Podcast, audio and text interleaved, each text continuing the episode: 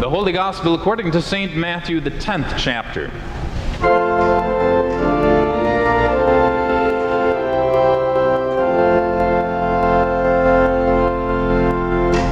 These twelve Jesus sent out, instructing them Brother will deliver brother over to death, and the father his child, and children will rise against parents and have them put to death, and you will be hated by all for my name's sake. But the one who endures to the end will be saved. When they persecute you in one town, flee to the next. For truly I say to you, you will not have gone through all the towns of Israel before the Son of Man comes. A disciple is not above his teacher, nor a servant above his master. It is enough for the disciple to be like his teacher, and the servant like his master. If they have called the master of the house Beelzebul, how much more will they malign those of his household?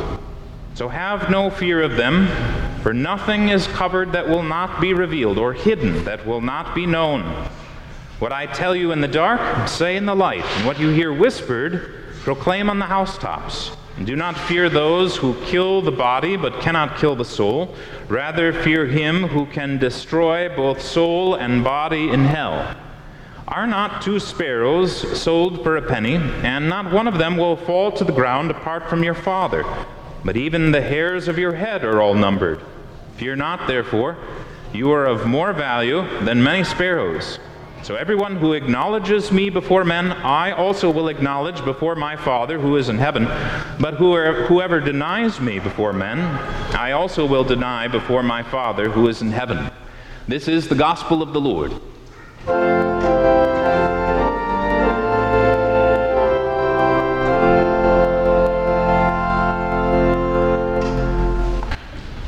Repent, for the kingdom of heaven is near.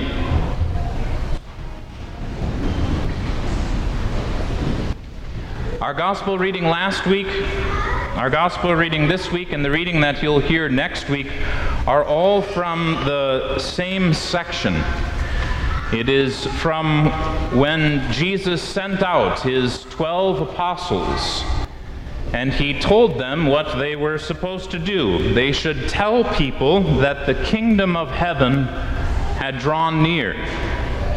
The kingdom of heaven has at its core the word kingdom.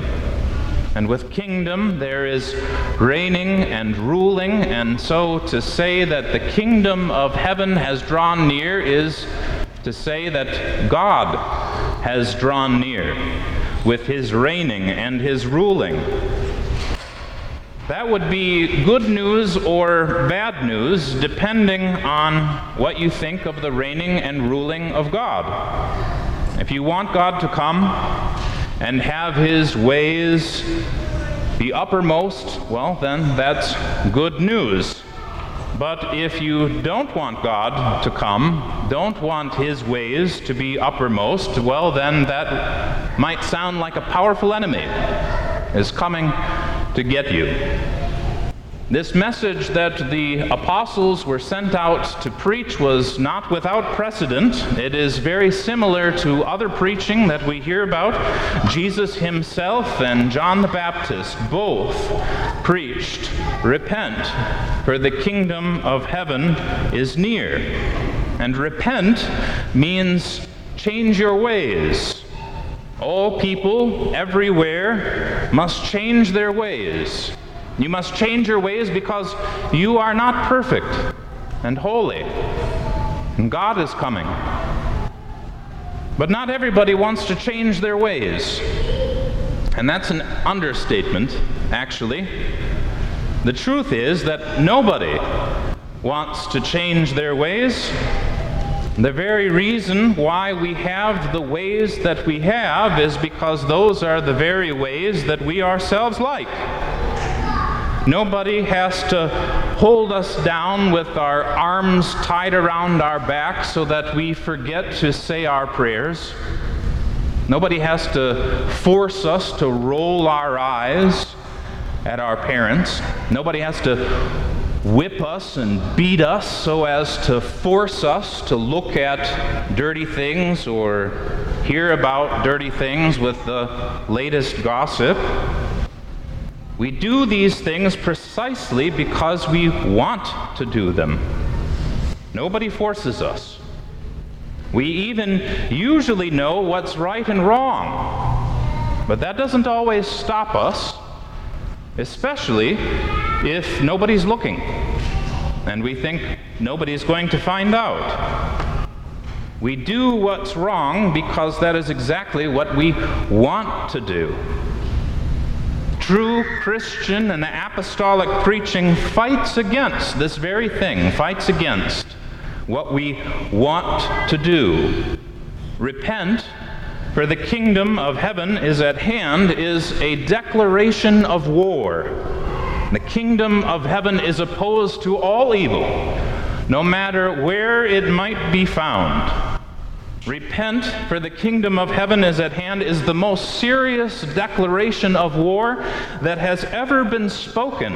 It's cosmic in its implications. Heaven and hell are involved. The declaration of war is so serious that Jesus even says some outrageous stuff Outrageous stuff like, go sell all that you have and give it to the poor, and then come and follow me.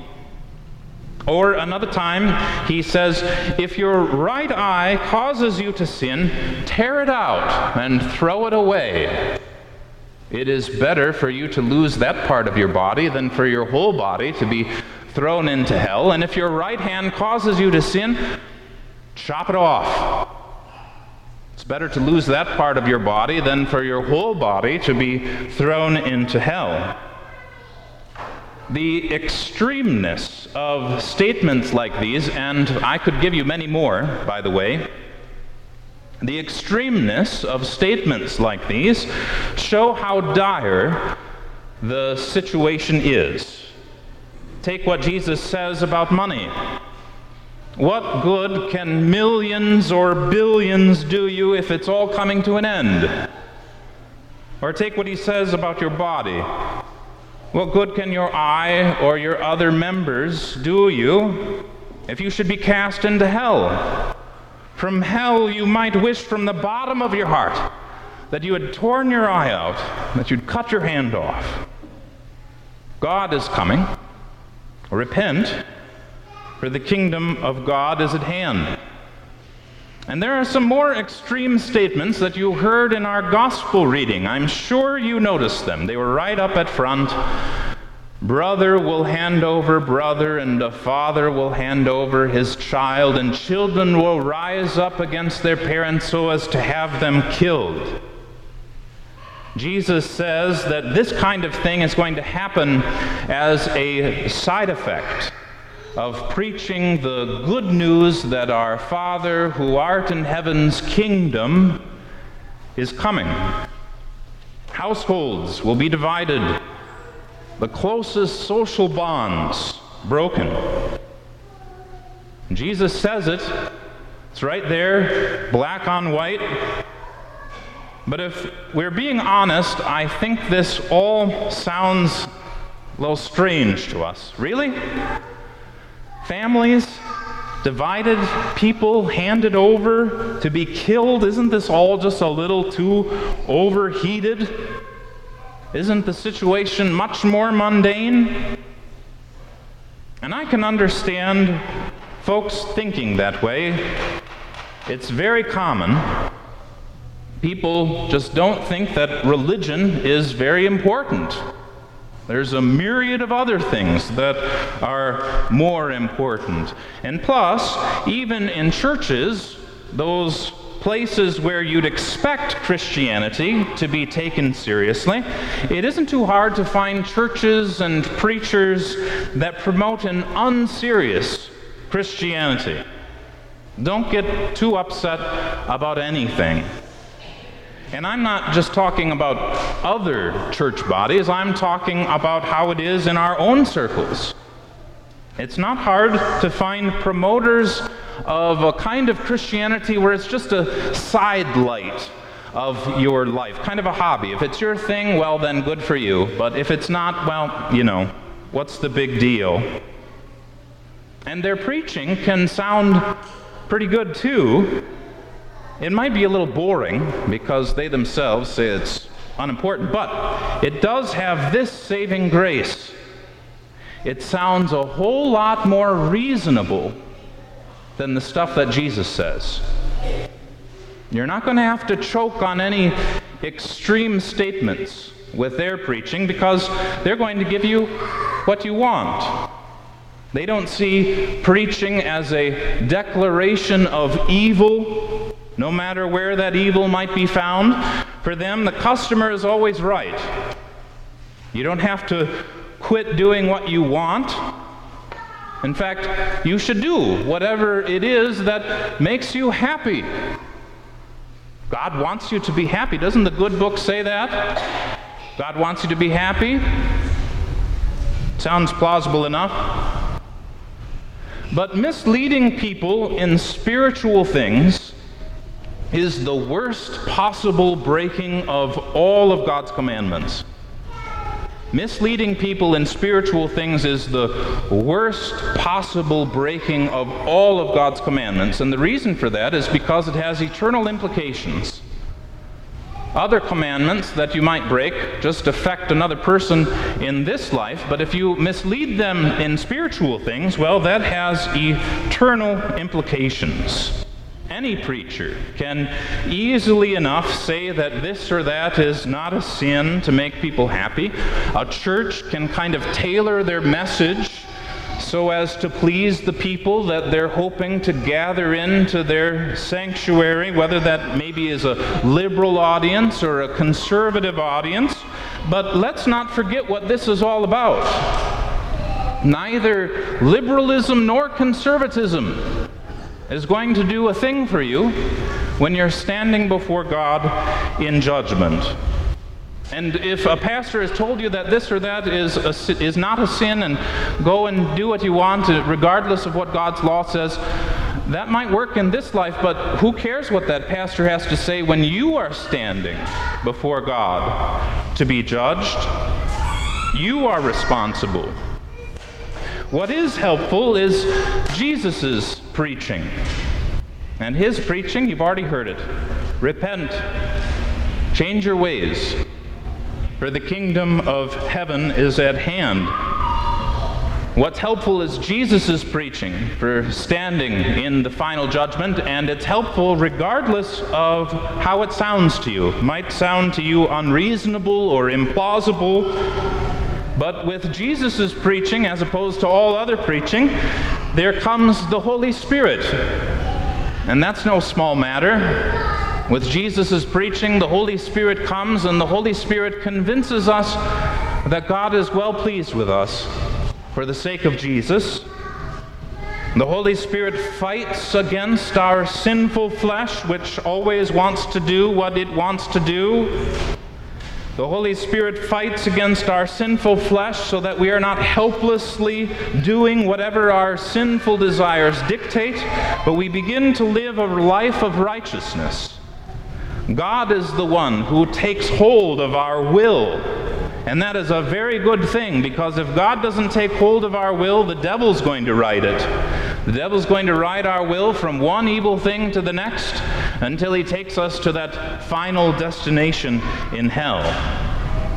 When Jesus declares war against evil, including especially the evil that is within us, this is God's reigning and ruling. And it's an amazing thing. What's amazing about God's reigning and ruling is that He doesn't simply destroy us or obliterate us, He redeems us so that we may live and not die. God's reigning and ruling is for our benefit, even though, as Paul says, we are crucified together with Christ. The more God takes over in our lives, the better. And the more that what we want to do is set aside and what God wants is worked within us, the better. God's reigning and ruling is what is most important. It's at the heart of the gospel. God's reigning and ruling is why Jesus also can comfort us. Jesus says two times in our reading, Do not be afraid. even though he talks about what otherwise is very frightening. Very frightening if you are listening or taking him seriously. After all, Jesus says that divisions will go all the way down to people who are living under the same roof, and that there can even be deadly divisions. And yet, Jesus says, Do not be afraid. The only reason why a person is able to not be afraid in otherwise very frightening situations is because God is in control. This is of great comfort if you will have the courage to accept it. It takes courage because we're not always sure of what God wants and whether that we want what God wants. But if you have the courage to accept it, it's of great great comfort to know that God is in control. When the apostles went out to preach God's declaration of war, God was in control. And when they were unjustly punished and even eventually put to death as evildoers, God was in control. And this is applicable to the preaching of the gospel that has been given to us to do in our age as well. It is enough for a disciple to be like his master, Jesus says. So we should be like him. So we must simply speak the things that Jesus has given us to speak. And what he has given us to speak might not always sound nice. And what he's given us to speak might not always appear as though it's going to work, but it's going to work because all authority in heaven and on earth has been given to Jesus. What Jesus speaks truly is helpful. And if we believe him, and if we take up our cross and follow him, then we will find that it is so. We will find that we are able to stand in God's judgment. The reigning and ruling of God will make it so. Of all possible things that could ever possibly happen, there is nothing more profound or good than this reigning and ruling of God in the souls of those who hear Jesus speak. Eternal life itself breaks in on this sin sick and loveless world with the preaching of the gospel. And if it meets opposition, so what? If it is opposed even within ourselves by our flesh, should we really be surprised? We who are evil have Jesus come to us who is good. Do you really think that this should be something that is easy? Jesus tells us beforehand in our reading that it won't be. But that's all right because God is in control. Please stand for the blessing. Jesus said, Even the hairs of your head are all numbered. Fear not, therefore, the kingdom of heaven is at hand. Amen.